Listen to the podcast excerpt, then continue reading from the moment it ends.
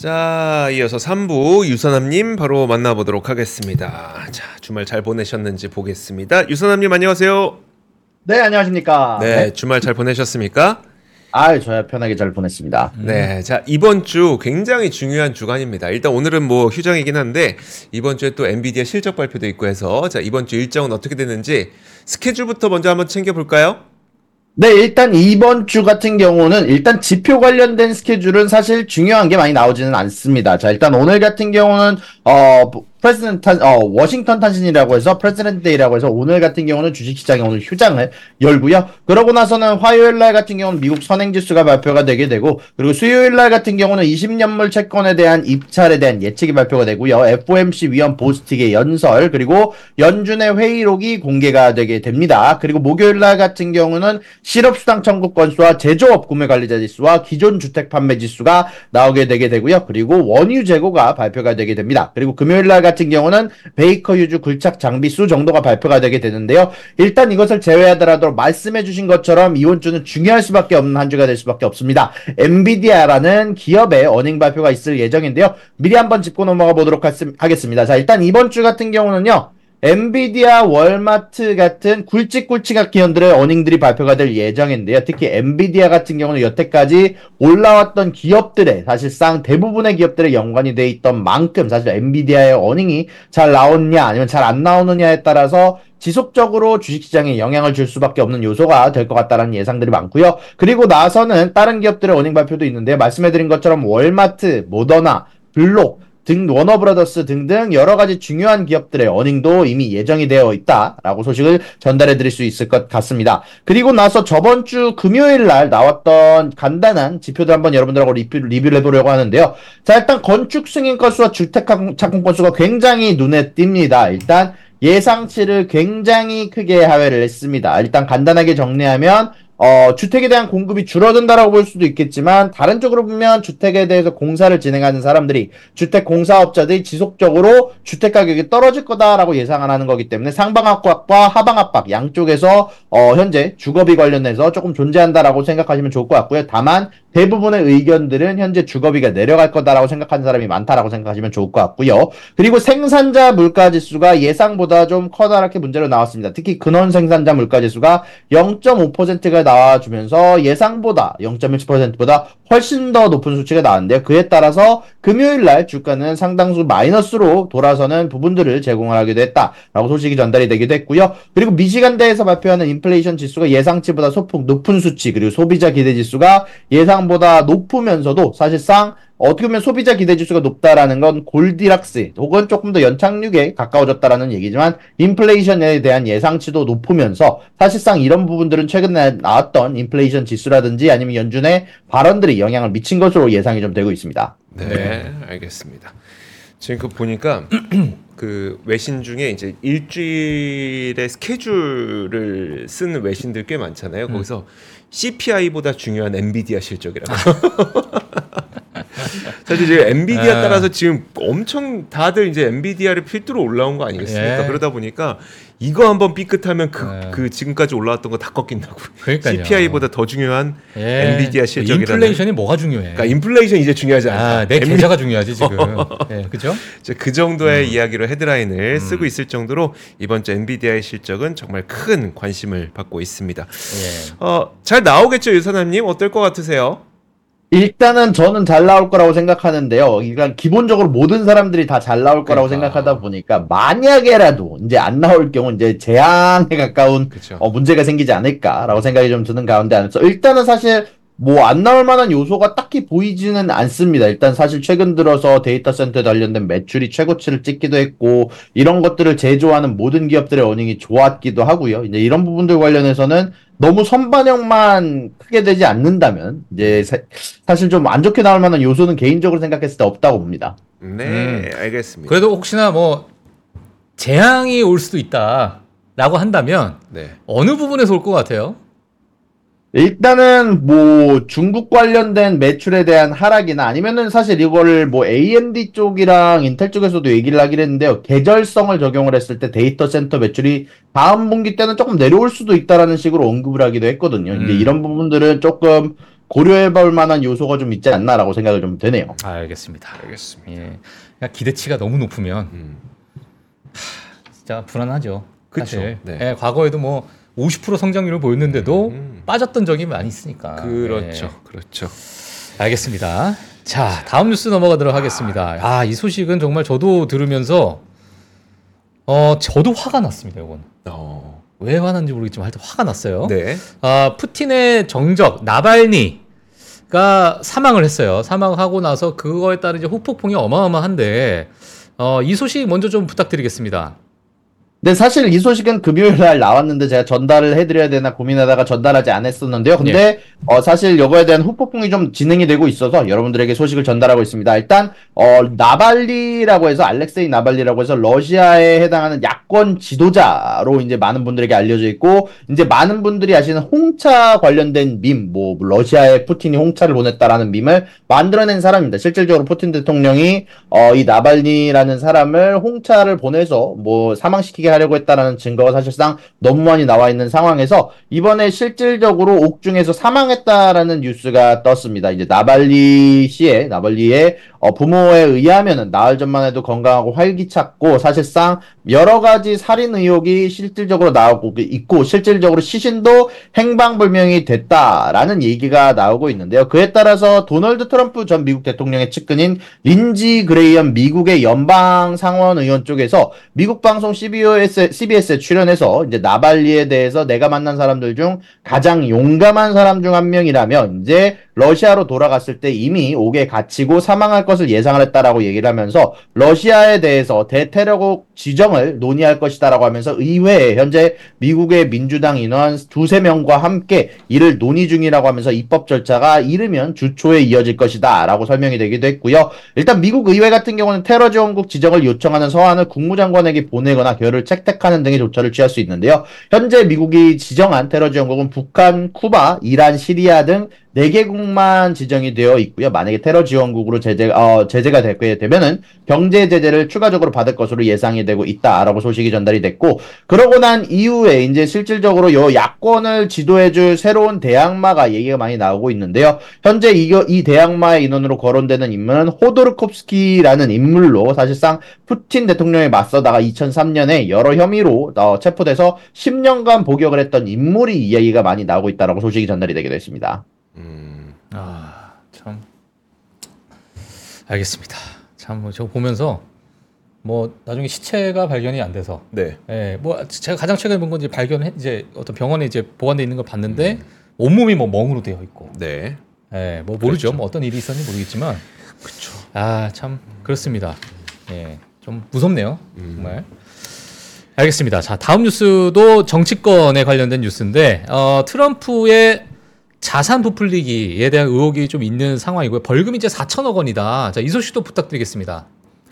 네, 현재 트럼프 대통령의 대선에 좀 영향을 줄 수 있는 뉴스가 좀 나왔는데요. 일단 이번에 트럼프 대통령이 사실 예전에 거짓 자산 부풀리기로 인해서 어, 사실상 뉴욕 맨하탄 지방 법원의 의회 어, 재판대에 오르기도 했었고요.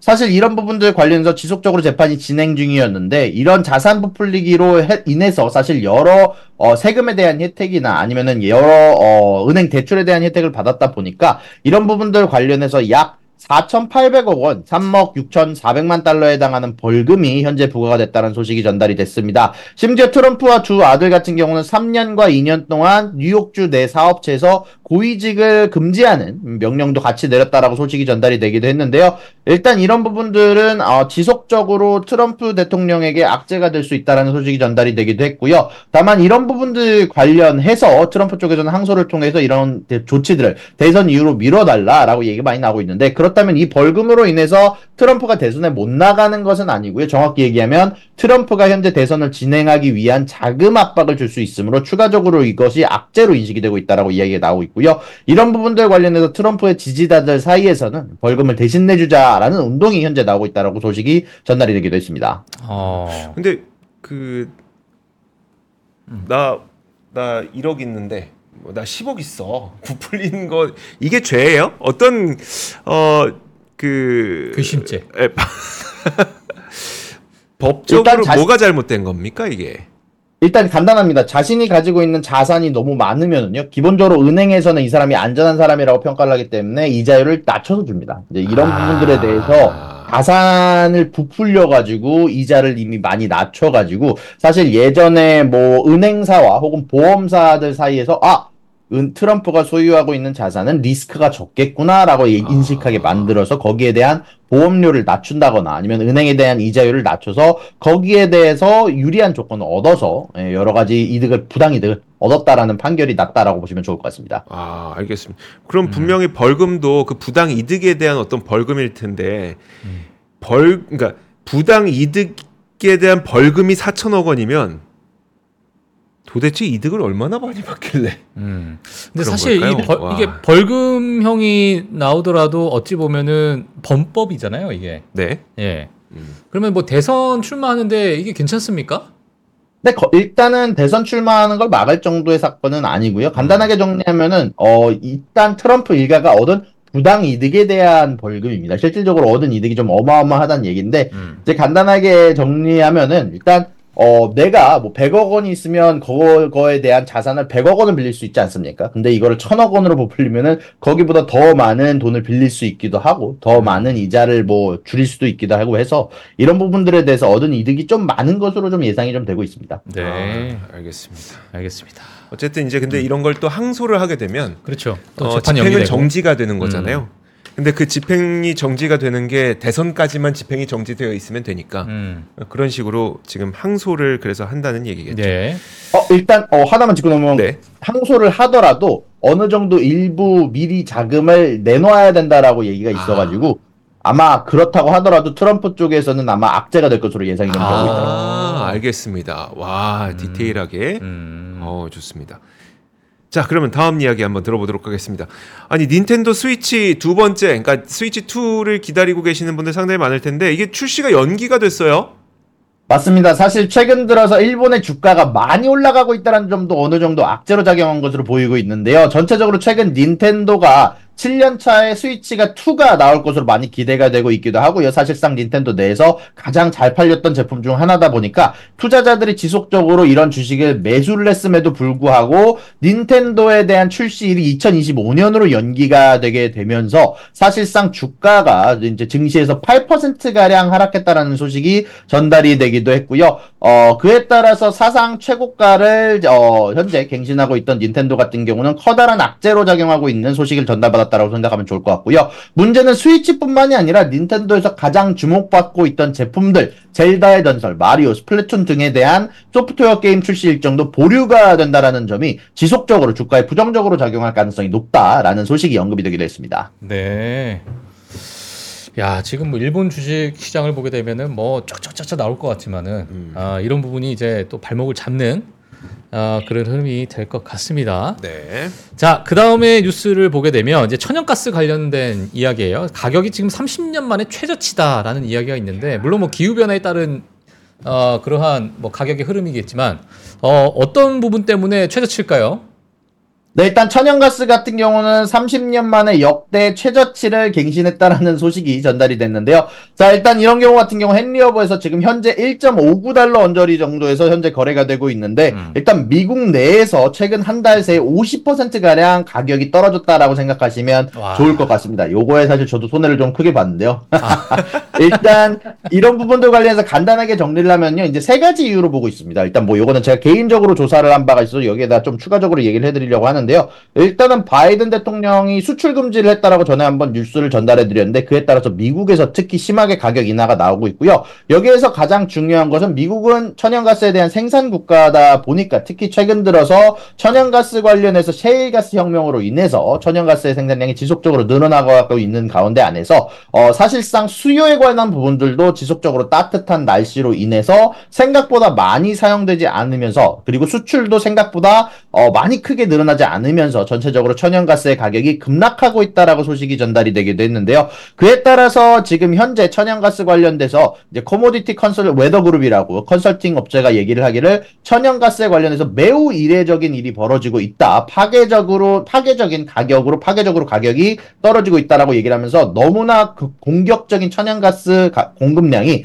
커다랗게 가격 압박을 주고 있다라고 얘기를 하고 있고 수요 둔화로 인해서 저점 아래까지 떨어졌다라고 언급 을 하기도 했었는데요. 일단 이런 부분들 관련해서 여러 계절성도 커다란 역할을 하고 있는 것으로 봅니다. 원래 천연가스 같은 경우는 1월 달에 역사적으로 항상 보통 계절성을 타고 하락 지점을 찍고 보통 여름에 한 번, 겨울에 한 번 고점을 찍는 경우가 많은데 일단 이런 부분들이 다 합쳐졌기 때문에 지금 천연가스 같은 경우는 어, 마어마하게 가격이 하락해 있는 상태고요. 그에 따라서 천연가스 공급업체들이 지속적으로 감산을 발표를 하고 있습니다. 실질적으로 저도 이걸 earning 보면서 여러 가지를 봤었는데요. 컴스톡 리소스 같은 경우는 가동 시추 장비를 7개 에서 5개로 줄인다라고 발표를 했었고요. 그리고 실질적으로 배당 지급을 천연가스 가격이 반등할 때까지 우리가 배당 지급을 중단하겠다라고 얘기를 했었고요. 안테로 리소스도 장비 수를 3개에서 2개로 줄이고 예산을 삭감한다. 그리고 최대 생, 천연가스 생산업체로 꼽히는 EQT 역시 감산 가능성을 염두에 두고 있다라고 얘기가 나오는 만큼 지속적으로 천연가스 감산 소식이 전달이 될 것으로 보이고 있습니다. 예.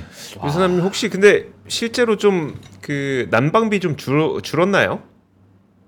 어, 난방비가 좀 줄기는 했는데요. 일단 그것보다 좀 날씨가 따뜻해서 생각보다 난방이 좀 덜 돌아갔기 때문인 것 같고요. 천연가스 가격이 그리고 사실 이번 같은 경우 CPI 내에서 올랐거든요. 이제 그래서 어, 꼭 제가 내는 돈이 줄었다라고 할 수는 없을 것 같습니다. 천연가스 내에서는 또 웃긴 거는 이제 도매 가격은 줄었지만 이제 도시가스 공급 가격은 좀 느는 바람에 CPI 내에서는 그렇게까지 영향이 좀 없었기 때문에 네. 아니 근데 최근에 사실 미국 제가 글로벌 라이브 하면서도 뭐 시카고 근처에서 너무나도 폭 이제 즉 이거 뭐야 폭설. 예 폭설이 내리고 음. 온도가 이제 급 하강하니까 뭐 테슬라가 멈추는 사건도 있었고 뭐 여러 가지 이슈가 있었잖아요 기후에 맞습니다. 관련해서 근데 그 이게 근데 지금 미국의 지금 역대 또 가장 따뜻한 겨울이었다 뭐 이렇게 말씀해 주셨는데 그 일부 잠깐 그랬던 겁니까 그 기후 변화가 날씨가 추웠던 게 이제 한두 번 정도 있었는데요. 그게 오래 가지 않았습니다. 이 아. 사실 1월 달 기준으로도 딱 한 일주일 정도 추웠던 것 같고요. 나머지 같은 경우는 다른 겨울보다 확실히 좀 따뜻했던 기간들이 많았다라고 얘기를 할 수 있을 것 같고, 그리고 사실 저번 주와 이번 주에 사실 폭설이 내리긴 했거든요. 근데 문제는 날씨가 따뜻하다 보니까 이제 아침까지만 해도 눈이 20cm가 쌓였는데 점심 때 되니까 눈이 다 녹아내렸더라고요. 아. 이제 그러다 만큼 사실 눈이 내리더라도 빠르게 이제 녹아내렸기 때문에 생각보다 날씨 자체는 그렇게 춥지 않았다라고 아. 많은 사람들 사이에서 좀 인식이 좀 된 것 같고요. 예. 그리고 가장 중요한 건 천연가스 공급이 가장 문제입니다. 전체적으로 천연가스 가격이 어, 전년도에 거의 한 10달, 그러니까 거의 한 10배가량 치솟았었거든요. 아. 특히 러시아 관련된 문제가 좀 있었다 보니까 천연가스 가격이 치솟았고 거기에 대해서 이익을 얻으려던 기업들이 공급을 무리, 무리하게 아주 무제한적으로 늘렸고 그에 따라서 거기에 대한 반등으로 천연가스 가격이 내려갔다라고 생각하는 게 조금 더 정확한 어, 답변에 가깝지 않을까라고 생각이 좀 드네요. 네 알겠습니다 아 어쩐지 유사님이 음, 예. 표정이 안 좋으셨어요. 아니 아니 아니에요? 아니에요? 아 표정 안 좋았어요? 네. 아 천연가스 네. 아 손에 손에 많이 보셨어요? 아니, 아니, 저 같은 경우는 1배수로 좀 들고 있는데, 음. 예, 전체적으로 이득은 여태까지 아주 좀 단타를 좀 쳐가지고 이득은 봤는데, 아. 아, 좀 많이 좀 천연가스 가격이 내려가다 보니까 장기적으로 들고 있는 것들이 좀 많이 좀 손해를 봤습니다. 예. 아, 아이고, 아이고. 아이고 네. 참. 아 일단 저는 이제 유사님과 이제 방송을 하게 되면서 네. 늘 이제 셔츠를 입고 계셔서 음. 아 전화라가 따뜻하구나. 아, 추웠으면은 뭐 이게 뒤집어서도 나올 수 그렇죠, 있겠죠. 그렇죠. 예. 네, 그렇죠. 알겠습니다. 자, 어, 다음 뉴스 넘어가도록 하겠습니다. 아, 골드만삭스가 또 S&P의 전망치를 또 상향 조정했습니다. 자, 이 소식 좀 부탁드리겠습니다. 네, 맞습니다. 골드만삭스는 원래 전통적으로 주식시장에 대해서 좀 강세장을 보는 입장으로도 많이 알려져 있기도 한데요. 일단 이런 부분들에 앞서서 골드만삭스 같은 경우는 현재 전망치를 S&P 500에 대한 전망치를 5,200으로 예상을 어 실제 실질적으로 상향 조정했다라고 소식이 전달이 되기도 했습니다. 일단 이게 상당히 높은 수치는 아닌데요. 현재 기수, 현재 S&P 500 지수 종가 대비 약 4%만 상승하게 되면 이 지수를 확실하게 뚫는 부분들로 일단 예상이 나오게 되게 될 텐데요. 일단 이런 부분들에 앞서서 사실 어, 떤 소식이 전달이 됐냐면 매그니피센트 7 가운데 안에서 다섯 개 기업이 속해 있는 정보 기술 및 커뮤니케이션 섹터에서 좀 더 강력한 성장과 높은 수익이 발표될 것이다라고 얘기가 나오게 되면서 earning 발표 이후에 추가적으로 상승할 수 있다라는 점을 시사를 하기도 했었고요. 전체적으로 올해 주당 순이익 전망치를 기존 237달러에서 250달러로 상향 조정시켰고 이에 따라서 S&P 지수도 크게 올라갈 것으로 예상이 좀 되고 있는데요. 일단 이런 수치는 월가 강세론자 안에서도 최고 수치다라고 소식이 전달이 되기도 했고요. 톰 리 펀드스트랫 공동 창업자와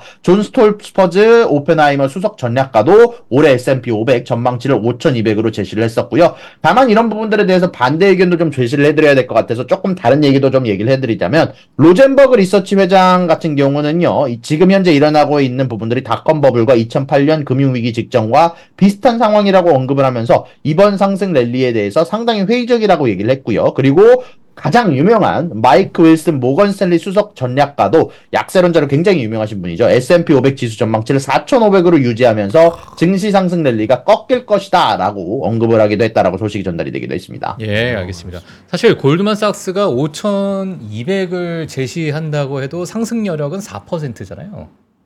지금이 아, 5,000이라고 그렇죠. 예. 네, 네, 그렇죠. 어, 그러니까 이게 4% 지금 더 이제 보는 것에 예. 이제 2월인데 음. 어, 음. 4% 조금 올라가는 것. 예. 음. 예, 알겠습니다. 자, 근데 어, 이게 뭐 큰 상승 여력이라고 봐야 되나? 근데 예. 그런 건 중요할 것 같아요. 그러니까 월가에서 전체적인 트렌드가 예. 그러니까 목표 주가를 상향하는 트렌드냐 아니면 하향하는 트렌드냐를 그렇죠. 놓고 봤을 때는 물론 뭐 반대의 의견을 얘기하시는 분들도 계시지만 음. 그래도 상향하는 트렌드가 좀 많긴 한 것 같습니다. 음. 알겠습니다. 어, 유사남님 그 애플이 반독점으로 인해서 수천억 원의 과징금을 물게 됐는데 이게 어떤 내용일까요? 네, 현재 유럽연합 쪽에서 애플에 대해서 벌금 5억 유로를 현재 부과할 방침이다라고 소식이 발표가 됐는데요. 애플이 음원 스트리밍 시장에서 경쟁 행위를 방해를 하고 독점을 유지했다라는 이야기 때문인데 일단 이런 부분들에 대해서 사실 가장 먼저 어, 펀치를 날린 것은 스포티파이라고 해서 미국 내에서 가장 많이 이용되고 있는 스트리밍 앱입니다. 일단 좀 재미난 건 이런 기업들이 사실 애플에서 자체적으로 재생하고 있는 스트리밍 기업에 대해서 좀 어떻게 보면 경쟁자라고 볼 수 있는 입장인데 이런 부분들 관련해서 애플이 자사의 앱 내에서 만약에 스포티파이를 결제하게 될 경우 30% 이상의 수수료를 부과하게 됨에 따라서 이런 부분들로 인해서 반독점에 대한 사실 조사가 시작이 되게 됐고요. 그에 따라서 현재 EU, 쪽에서는 반독점 어, 경쟁법에 위반이 된다라고 하면서 5억 유를 부과할 계획이다라고 17일 날 발표를 하기도 했고요. 그에 따라서 아마 다음 주쯤에 사실 이런 부분들에 대해서 어, 정식적인 절차가 발효될 것으로 예상이 좀 되고 있는 가운데 안에서 어, 현재 이런 부분들에 대해서 직접적인 발표를 보게 되면 EU의 집행위 반독점 규제 당국이 얘기하기를 애플이 아이폰 사용자에게 애플 뮤직보다 더 저렴한 음원 서비스로 유도하는 경로를 차단했다, 차단했다라고 얘기를 하면서 반독점법에 위법이 된다라고 소식이 전달이 되기도 했습니다. 음. 네. 알겠습니다. 자, 여기저기서 또 반독점 이슈가 지금 나오고 있는 상태입니다. 네. 네, 다음 뉴스 자, 넘어가도록 보겠습니다. 하겠습니다. 예. 자, 미국이 어, 중국산 저가 물품 덤핑에 대해서 대응하겠다라고 어, 밝혔어요. 이게 어떤 내용일까요? 네, 현재 미국의 재무부 소속 고위 관리 두 명이 언급을 하기를 현재 이달 초 베이징에서 열린 경제 워킹그룹 제3차 회의에서 실질적으로 중국 경제 정책 관련 실부를 총괄하는 허리뽕 부총리 등과 만나서 이렇게 말했다라고 얘기를 하는데요. 어, 지금 현재 중국 경제에서 상책은 수요가 어디에서 창출되는지보다 공급에 저 집중돼 있다라고 얘기를 하면서 이로 인해서 중국에서 지속적으로 과잉 생산이 되는 물건들이 많다. 그리고 그로 인해서 현재 경, 국제 시장에 덤핑을 하기 시작하면서 전 세계 시장에 충격을 주고 있다라고 하는데 실질적으로 요거에 타격을 받은 기업들이 꽤 있죠. 가장 첫 번째로 보게 되면 전기차 업체가 있고요. 두 번째로는 사실 태양광 관련 관- 판넬 관련된 업체들이 지속적으로 저가 갱신을 하고 사실상 지하실 밑에 더 큰 지하실이 있으면 많은 분들에게 보여드렸는데 이런 부분들이 사실상 중국 쪽에서 저가 덤핑을 하게 됨에 따라서 다른 국가에 있는 경쟁력 업체들이 경쟁 업체들이 그 가격을 따라갈 수 없음에 따라서 지속적으로 사실 어 그 기업에 그 산업들에게 좀 타, 타격을 주고 있는 것으로 많이들 얘기가 되고 있는데요. 이런 부분들 관련해서 중국 쪽에서는 그렇지 않다. 실질적으로 전기차에서 가장 많이 수출된 제품은 어, 중국 내에서 제조되고 있는 테슬라 제품이다라고 언급을 하게 되면서 뭐 여러 가지 오리발을 내밀기도 했는데요. 전체적으로 이런 부분들 관련해서 자넷 옐런 예무장관도 사실 어, G20 재무장관 회의에서 이 문제를 주요 의제로 올릴 전망이다라고 소식이 전달이 되기도 했고요. 현재 중국에서 만약에 이런 식으로 지속적으로 덤픽을 지색할 경우 유럽과 같이 함께 어, 미국의 미국 미국을 포함한 유럽들이 중국에 아마 단체로 대응을 하겠다라고 소식이 전달이 되기도 했습니다. 예. 참. 아, 아, 이 문제는 나올 줄 알았어. 근데 이게 그 미국하고 유럽만 손잡고 대응하면 우리가 너무 억울할 것 같아요. 음. 우리 이미 네. LCD 때 한 번 당했죠. 음. 어 그다음에 화학 화학 당했죠. 철강 당했죠. 음, 철강. 그 엄청 그 물량 공세 엄청 심하게 해서 예. 사실 지금 배터리에서 리튬도 어떻게 보면 그렇죠. 정말 무지막지한 리튬 공세 때문에 또 음. 가격이 계속 하락하고 있는 거잖아요. 예. 수요에 비해서 공급이 너무 세니까 음. 이런 것들도 우리도 좀 피해를 보고 있는 거 아니겠습니까? 음. 그러면 여기에 우리도 좀 껴야 될 것 같은데 음. 우리가 낄 자리가 있는지는 모르겠네요. 낄 자리가 있나요 지금 우리가? 어, 만석이 만석. 아 만석입니까? 예. 예. 알겠습니다. 자, 다음 어, 저희 회사별 네. 소식 좀 부탁드리겠습니다. 네, 일단 회사별 소식으로 바로 넘어가 보도록 하겠습니다. 자, 일단 오늘 같은 경우는요, 이팸과 UPS, 코인베이스에 두, 어, 관련해서 투자 의견 상향 조정 소식이 있었고요. 어, 그리고 ARM, 드롭박스, 나이키, 로크, 선파워에 관련해서 투자 의견 하향 조정이 좀 있었는데요. ARM 같은 경우는 투자 의견 하향 조정 소식이 있었다고 하지만 목표 주가가 63달러에서 130달러로 조정된 것이기 때문에 사실상 어, 투자에 대해서 의견을 좀 제외해 놓고서는 어, 사실 이 ARM이라는 회사의 가치 평가에 대해서는 조금 올라간 것으로 예상을 하시고 되시면 좋을 것 같고요. 좀 드롭박스 같은 경우는 좀 재미납니다. 뱅크 오브 아메리카, 골드만삭스, JP모건, JMP에서 4개의 기업이 동시에 투자 의견을 하향 조정 소식이 했다, 했다는 소식이 전달이 되기도 했고요. 그리고 나이키 같은 경우 UBS에서 투자 의견 하향 조정 소식, 그리고 로쿠에서는 오펜하이머에서 투자 의견 하향 조정 소식이 나왔습니다. 네, 고맙습니다. 아, 몇 개의 기업들이 또 상향, 또 하향, 또 다양한 기업들의 또 움직임이 좀 있는 것 같습니다. 네, 자 그리고 네. 이제 어 조금 전에 보여주시긴 하셨는데 그 이번 주 실적 발표할 기업들 음. 다시 한번 확인해 주실까요? 네, 일단 오늘 같은 경우는요, 아무래도 시장이 쉬는 날이다 보니까 사실 대부분의 기업들이 어닝 발표를 안 하고 있고요. 뭐 아마 내일부터 좀 커다란 기업들의 어, 굵직굵직한 기업들의 어닝 발표가 있을 예정인데요. 자, 내일 같은 경우는 월마트, 홈디포, 바클레이, 그리고 어, 장마감 이후에는 솔라엣지, 리얼티 인컴의 어닝 발표가 있을 예정이고요. 수요일 날은 어, ADI, 엔비디아, 리비안, 엣시 등등 한국 분들이 좋아하시는 기업들 그리고 어떻게 보면은 이번 주에 지표들 포함해서 가장 중요한 이벤트인 엔비디아의 어닝이 있을 만큼 수요일 날은 좀 커다랗게 긴장을 하셔야 될 것 같고요. 그리고 목요일 날은 모더나와 블락 등의 카바나 등등의 어닝 발표가 있을 예정이고요. 그리고 금요일 날은 워너브라더스의 어닝 발표가 있을 예정입니다. 네. 네, 알겠습니다.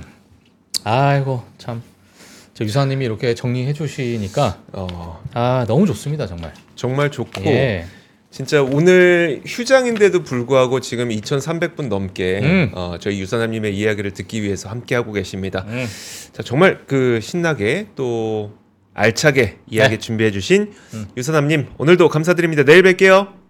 수고하셨습니다. 네, 감사합니다. 고맙습니다. 지금 저희가 그 댓글창에 왜 이렇게 늦게까지 하냐? 아 왜 이렇게 오래 하냐 왜 이렇게 방송. 오래 하냐? 어 저도 사실 시간을 몰랐어요. 아, 어, 저 댓글창을 보고 알았습니다. 아우 왜 이렇게 오래 했지? 아 오래 했구나. 어, 아, 너무 오래 했어 지금. 아 죄송합니다 여러분. 예, 아, 꽤 엉덩이 종기 나겠어 종기. 그러니까요. 예, 예. 아, 일단 오늘은 뭐 따로 시장을 볼 필요는 없죠. 없죠. 어, 오늘은 없죠. 아 조용. 음, 할 왜냐면 수밖에 없죠. 지수 선물은 열려 있긴 한데 음. 이 이런 날은 지수 선물도 거의 움직이지 않습니다. 음. 뭐 그래서 저도 조금 전에 봤는데 그냥 뭐 그냥 그 플랫 정도니까요. 뭐 네. 오늘은 딴 거 신경 쓰지 마시고 여러분 편안하게 주무시고 그리고 내일 네. 이 시간을 통해서 또 찾아뵙도록 하겠습니다. 알겠습니다. 자, 글로벌 라이브였습니다. 고맙습니다. 네, 고맙습니다. 장 시작 전부터 종료까지 쏟아지는 수많은 뉴스와 정보들. 이 중에서 어떤 것이 투자에 정말 도움이 되는 정보일까요? 3프로의 증시 셔터맨 박근영 마스터가 직접 정보를 선별하고 투자의 힌트를 드립니다. 시간도 아끼고 투자 아이디어도 얻는 시간. 박근영 부장의 마켓 힌트와 함께 하세요. 자세한 사항은 3프로 TV 앱과 홈페이지를 확인하세요.